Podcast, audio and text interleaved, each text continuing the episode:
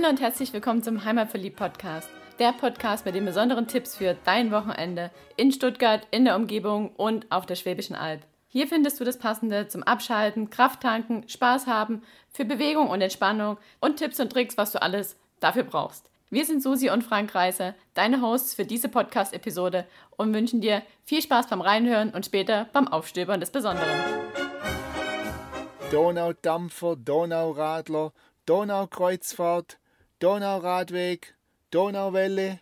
Doch darum geht es heute alles nicht in der Podcast-Episode 91, sondern es geht um den Ort, wo die Donau einfach mal gar nicht da ist. Die Donau versickert, versinkt und unterirdisch einfach mal in den Bodensee abhaut. Wir wollen dir heute über unsere Wanderung erzählen auf der Donauwelle, auf der Donauwellenwanderung, Donauversinkung bei Immendingen. Und da waren wir ja im Auftrag von Best of Wandern bei der Aktion Wandern mit Biss vor ein paar Wochen und durften da in, auf Einladung vom Donaubergland uns dort umschauen, auch ein bisschen was schnapulieren. Und was wir da alles gesehen und gelernt haben, das verraten wir jetzt. Also die Wanderung an sich. Die Donauwelle, Donauversinkung ist so 13 Kilometer lang und führt von Immendingen zum Vulkankrater Höveneck, zur Doline Michelsloch, zum Aussichtspunkt ins Hegau und am Donauufer entlang. Wie sollte es auch anders sein? Wir sind mit unserer Wanderung am Einöd-Viaduktparkplatz bei Möhringen gestartet und haben uns dann gleich erstmal die Donauversinkung angeguckt. Donauversinkung, Donauversickerung ist übrigens das gleiche, man konnte sich da nur nicht auf einen einheitlichen Namen einigen. Ja, und dann sind wir direkt runter an die Donau, beziehungsweise an die nicht vorhandene Donau und haben uns dort ein bisschen belesen. Dort stehen nämlich eine ganze Menge Infoschilder und da war die Donau auch tatsächlich nicht da. Ein paar Pfütze waren noch da. Ja, ein paar Pfützen, aber nicht wirklich viel. Aber es waren Leute da, die gesagt haben, sie waren vor zwei Wochen noch dort und da war noch richtig Wasser drin. Und hat tatsächlich ein paar Fische drin gehabt. Ja, und dann sind wir von dort an der Donau entlang gelaufen, Richtung Immendingen. Das waren so ungefähr zwei Kilometer. Die sind wir da am Fluss entlang. Das ist so ein Single-Trail, ganz gemütlich. Also ein richtig schöner Weg. Und dann kamen wir an eine Lichtung. Und an dieser Lichtung ist ein Imbiss und ein Grillplatz. Und der Imbiss heißt Ninas Essart. Dort sind wir auch eingekehrt. Und was wir da so erlebt haben und gegessen haben, das kannst du in dem Blogbeitrag nachlesen, den wir bei Best of Wandern veröffentlicht haben. Verlinken wir dir auch hier in den Show Notes. Und ja, dort kann man übrigens auch parken. Weil eigentlich, ich glaube, so ist es gedacht, startet man dort mit dieser Wanderung. Aber wir wollten halt schon ein paar Meter gelaufen sein, bevor wir das erste Mal einkehren, weil Ninas S-Art stand auf unserer Liste. Und so sind wir halt bisschen früher gestartet, bis dahin und von dort dann weitergelaufen. Nach unserer Stärkung in Ninas S-Art sind wir dann erstmal den Weg bergauf gefolgt bis zum Vulkankrater Höbeneck. Und dieser Vulkan, das ist der nördlichste von den Hega-Vulkane. Und die war ja bis vor 10 Millionen Jahren noch aktiv. Und da hat man auch seit dem Beginn des 20. Jahrhunderts bis in die 1970er Jahre hat man da vulkanisches Gestein, also Basalt, abgebaut. Und seit dort liegt er jetzt brach, hat man aufgehört, das abzubauen, aber da ist jetzt ein riesengroßer See entstanden, der sich eben durch das ganze Oberflächewasser gebildet hat. Und seit 1983 ist das Höbeneck auch ein Naturschutzgebiet, weil sich da entsprechend viele Amphibien und Vögel angesiedelt haben. Von ganz oben sieht man schön runter in den, in den See rein, also das ist herrlich blaues Wasser, das lädt auch super zum Bade ein, aber dann runter zu kommen ist glaube ich, ein Ding der Unmöglichkeit von der Ober und ist auch alles gut abgezäunt und abgesperrt und demzufolge auch nicht gestattet, da rein zu springen. Ja, aber es war sehr verlockend. Also es sah richtig gut aus. Und vor allen Dingen waren wir dort alleine, also war keine Menschenseele dort. So, wo geht's dann hin? Ja, weil ich ja nicht baden durfte, sind wir weitergelaufen. Wobei, stimmt gar nicht. Du hattest bei Ninas Essart noch ein Stück Donauwelle ergattert und mitgenommen. Das habe ich dort erstmal verputzt Übrigens ist dort auch ein schönes Picknickplätzchen. Steht ein Tisch und eine Bank. Kann man sich also ruhig ein bisschen dort aufhalten und genießen. Aber dann sind wir halt doch weiter gewandert und kamen dann als nächstes an der Dachsmühle vorbei. Und dann ging es zur Doline Michelsloch. Übrigens eine Doline entsteht, wenn der Boden unter ihr durch Wasser ausgewaschen wird und dann einstürzt. Also sozusagen eine Doline ist ein Loch. Und diese Doline dort, die ist auch so ziemlich kreisrund und inzwischen natürlich wieder zugewachsen. Also man muss sich da jetzt nicht so ein Loch vorstellen, wo man reinfällt, aber es ist schon ein Loch. Und warum das Ding Mischesloch heißt, das weiß man eigentlich nicht so genau, aber man vermutet, dass es nach dem früheren Besitzer des dortigen Grund und Bodens benannt wurde. Ja, also so Doline, die können auch heutzutage können die immer wieder entstehen, dass da einfach mal ein Stückle einbricht in einer Wiese. Ja, und dann ging unser Weg weiter auf recht naturbelassenen Wegen. Also da muss man sich schon teilweise ein bisschen durchkämpfen, weil da hat die Natur einfach mal den Weg ganz schön wieder für sich eingenommen, hat aber auch richtig schöne Ausblicke unterwegs, zum Beispiel in Richtung Hegau. Und dann sind wir weitergekommen bis Hattingen, sind dort am Bahnhof vorbeigelaufen, dann noch ein Stück durch den Wald und schon waren wir wieder an unserem Parkplatz. Ja, also das hört sich jetzt ganz locker und easy an, so wie die Susi das erzählt. War so. Hier, und es war tatsächlich auch nicht so schwer wie die anderen Donauwellen, die es noch gibt, weil die Donauwelle Donauversinkung, die hat nur 280 Höhenmeter zu überwinden. Die andere Donauwelle, die fünf Kollegen von ihr, die sind schon ganz andere Kaliber und die haben bis zu 600 Höhenmeter. Also zum Beispiel die Donau-Felsen-Tour. Ja, also diese Tour ist jetzt was richtig Schönes für einen gemütlichen Sommertag, wenn es trocken ist, bei Nässe, würde ich da nicht unbedingt langlaufen, weil wie gesagt, das war schon doch ganz schön naturbelassen teilweise. Oder man nimmt es halt in Kauf, dass man dann nasse Hosen und Schuhe hat. Und es vielleicht ein bisschen rutschig wird. Und wie kommt es denn jetzt eigentlich zur Donauversinkung? Also wie ist die Schwäbische Alb aufgebaut? Weil das ist nämlich der Grund dafür, warum das Wasser da einfach abhaut. Weil die Schwäbische Alb, die hat unten im Untergrund hat die Karstgestein und das besteht hauptsächlich aus wasserlöslichem Kalk. Und da, wo Wasser ist, löst sich dann der Kalk raus und dann entstehen da Löcher sozusagen und da kann das Wasser dann immer weiter fließen, weiter, weiter und das hat sich natürlich in einer Jahrmillion Jahre hat die Schwäbische Alb, die besteht unterirdisch eigentlich aus vielen kleinen Höhlen. Da sind ja viele Höhlen, sind da schon erkundet, aber die allermeiste wahrscheinlich die werden wir nie zu Gesicht kriegen. Und da unterirdisch fließt dann eben dieses Wasser ins 12 Kilometer entfernte Aach, also in die Aachquelle. Und da kommt das Wasser dann auch wieder raus. Und das Problem sozusagen ist, die Aach, die fließt ja dann in den Bodensee und der Bodensee, der ist schon Teil vom Rhein und der fließt dann in, in die Nordsee.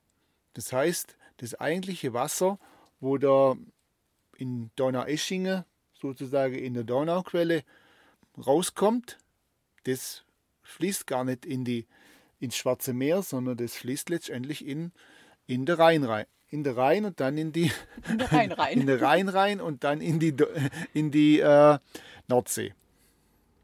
Und herausgefunden hat man das Phänomen, das eigentlich schon über 1000 Jahre bekannt war, 1877, indem er hergegangen ist und ein Färbemittel ins Wasser taucht hat.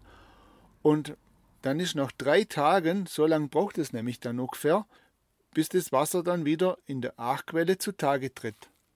Da hat man dann dort das farbige Wasser wieder entdeckt. Und dann hat man gewusst, okay, ja, das ist das farbige Wasser, wo wir vorher da in der Donau erzeugt haben. Ja, und so kann es halt vorkommen, dass man in Möhringen oder Immendingen an die Donau runterkommt und einfach gar kein Wasser vorfindet. Man muss sich aber keine Sorgen um die Donau machen, die gibt es dann natürlich weiter. Und zwar kommen dann zwei kleine andere Flüsse, nämlich ins Spiel, die dann die neue Donau bilden quasi. Ja, Flüsse. Ein Bach, nämlich der Krähebach. Und die Elter. Ja, ein Bach. Bächle. Ein Bächle, aber immerhin gibt es dann die Donau wieder. Ja, problematisch ist es aber, dass die Donau kein Wasser führt und dass es auch immer mehr wird für Wirtschaft und Fische zum Beispiel, aber da kommen wir gleich noch dazu. Und diese Anzahl der Tage, wo die Donau bei Immendingen und Möhringen kein Wasser führt, die haben ganz schön zugenommen. 1918 waren es nur 60 Tage im Jahr, 1930 waren es schon 150 Tage im Jahr und inzwischen ist es so ungefähr ein halbes Jahr, wo man in dem Flussbett spazieren gehen kann, wo die Donau einfach kein Wasser hat. Ja, also man kann sich das jetzt so vorstellen, dass das an dem Punkt natürlich äh, schon gut ersichtlich ist, dass da eine Versickerung oder Versinkung da ist, aber das, das ist ja kein punktuelles, keine punktuelle Sache oder Phänomen. Ja, das tritt an, an vielen Punkten auf und irgendwo muss sich ja das Wasser entscheiden, fließe ich jetzt in die Donau oder fließe ich in den Rhein. Und die, die Zuflüsse, haben sich auch über die vielen letzten Jahre verändert und umentschieden. Also manche sind in die Donau geflossen und jetzt in den Rhein. Ja, genau. Also die, die Fluss, das ganze Flusssystem, das ist nämlich gar nicht so stabil. Über die viele Jahrtausende verändert sich das auch. Also früher waren die Quellflüsse von der Donau, die haben sich in der, in der Schweizer Alpen befunden. Und die, der Rhein, der ist eigentlich erstmal so nördlich von Freiburg entsprungen. Ja? Und über die Jahre hinweg hat es sich jetzt ganz stark verlagert. Ja, und vielleicht hast du auch schon mal was von der europäischen Wasserscheide gehört. Das ist quasi die Grenze, wo sich das Wasser entscheidet, fließe ich jetzt in den Rhein oder fließe ich in Richtung Donau. Und da gibt es auch verschiedene Punkte, die das markieren. Zum Beispiel auf dem Donauberglandweg auf der zweiten Etappe zwischen Dreifaltigkeitsberg und Böttingen. Da ist so ein Stein und eine Erklärtafel, wo halt erklärt ist, was es mit der europäischen Wasserscheide auf sich hat. Ja, und von da, wie gesagt, entscheidet sich das Wasser für entweder den längeren Weg über Donau ins Schwarze Meer oder über den kürzeren Weg in den Rhein. Und das macht vieles Wasser, weil nämlich durch die Kürze des Rheins das Fließgefälle viel höher ist und er somit ganz schön Wasser zieht. Ja, das kann man sich ganz gut vorstellen. Die Donau ist ja einiges länger wie der Rhein. Ja. Und demzufolge weniger Gefälle pro Kilometer und wird da dementsprechend weniger Wasser transportiert. Und das Naturphänomen ist aber auch ein Wirtschaftsproblem. Ja, das stimmt. Weil es gibt ja einiges an Industrie oder an Unternehmen, die an der Donau arbeiten und auch das Wasser brauchen oder brauchten. Zum Beispiel Mühlen oder Gerbereien und auch andere Handwerksbetriebe. Die haben da ganz schön eine Gefahr drin gesehen, dass sie halt immer weniger Wasser abbekommen haben. Weil ich habe ja gerade schon gesagt, es wurde über die Jahre immer weniger Wasser. Und da hat man sich überlegt, ja, man könnte ja vielleicht den Donauuntergrund ein bisschen versiegeln, damit das Wasser nicht abhaut fanden die auf der anderen Seite an der Aach wiederum nicht so cool, weil die da das Wasser hatten und das auch nicht abgeben wollten. Ja, da gab es ein Problem. Genau, deswegen hat man dann auch 1925 klagten dann nämlich auch die Württemberger vom Staatsgerichtshof um eine Entscheidung zur Pflege und Verdichtung der Donau. Und das hat dann bis 1937 hat es dauert, bis dann das Donau-Aach-Gesetz erlassen wurde.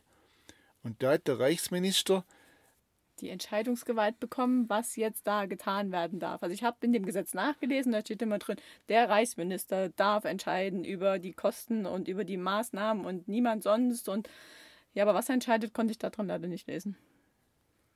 Der ist der Chef, der entscheidet, wohin das Wasser fließt. So ist es.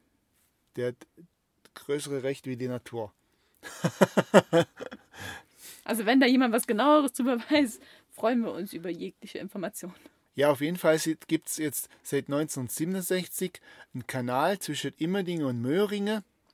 Und der tut bei Niedrigwasser, sorgt er dafür, dass Tuttlingen auch im Sommer eine Donau hat und an der Donau liegt. Und nicht nur am, am Krähebach Elta sozusagen.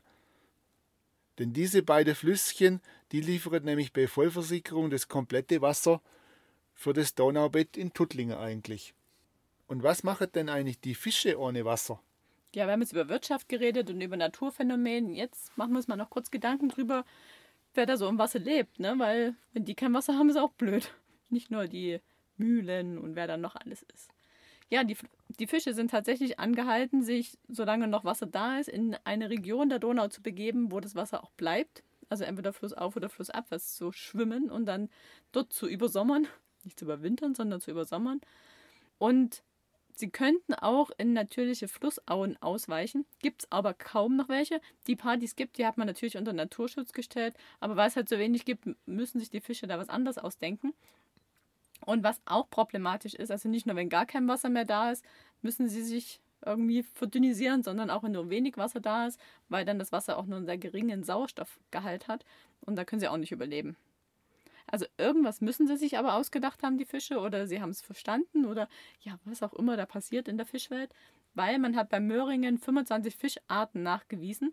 Also irgendwas haben die gelernt. Ja, also meistens sind ja die Tiere doch gescheiter wie der Mensch und die, die denke, die kennen sich da ganz gut aus, was, was passiert und wenn eine Trockenperiode kommt, dann schwimmen die schon in die richtige Richtung. Ja, die können ja ihre Mühle nicht einfach mitnehmen, ne? Ja. Und jetzt hast du ja noch irgendein unnützes Wissen aufgetrieben. Ja, weil gerade das Thema Donauversinkung und Donauversickerung, also diese Namensgebung, das muss wohl auch eine Frage zwischen Baden und Württemberg gewesen sein. Die einen wollten so, die anderen so. Man konnte sich nicht einigen, wie mit so vielen anderen Sachen. Und auch die Donau selber, der sagte man nach, dass sie lieber versinken würde, also in Baden versinken würde, als nach Württemberg weiter zu fließen. Also wir wissen heute, es ist nicht so, es liegt nicht an der früheren Landesgrenze, sondern am Karstgestein. Von daher fiel das jetzt unter die Kategorie unnützes Wissen. Ja, das ist ja nicht nur eine frühere Landesgrenze, es ist immer noch eine Grenze zwischen Baden und Württemberg. Also Möhringen ist badisch, ist schon ein, ein Teil von Tuttlingen und Tuttlingen ist schwäbisch, württembergisch. So ist es. Aber es ist keine Landesgrenze mehr. Es ist vielleicht eine Grenze in den Köpfen der Menschen, Ja, eben. aber mehr auch nicht. ja, wie dem auch sei, ist eine schöne Wanderung und auf jeden Fall ist das Thema Donauversinkung, Donauversickerung immer mal eine Reise wert, um sich das anzugucken zu verschiedenen Jahreszeiten, um mal zu sehen, wie es aussieht mit wenig Wasser, mit viel Wasser. Also fahr mal nach Immendingen oder nach Möhringen, mach mal die Donauwelle, Donauversinkung und natürlich nach der Wanderung gehört es dazu, oder wie wir es gemacht haben, schon zwischendrin, schnappulier auch eine. Ja, aber das Kanu, das kannst du heimlassen, weil so viel Wasser hat die Donau dort nicht, damit er weit fahren kann. Geh lieber dann nach Tuttlingen, weil dort kannst du nämlich Bootle fahren auf der Donau, weil dort wird sie nämlich angestaut und da hat die Donau schon wieder genug Wasser und tu mal dort ein bisschen rumfahren. Und sonst wünsche ich mir dir viel Spaß. Beim Aufstöbern vom Besonderen.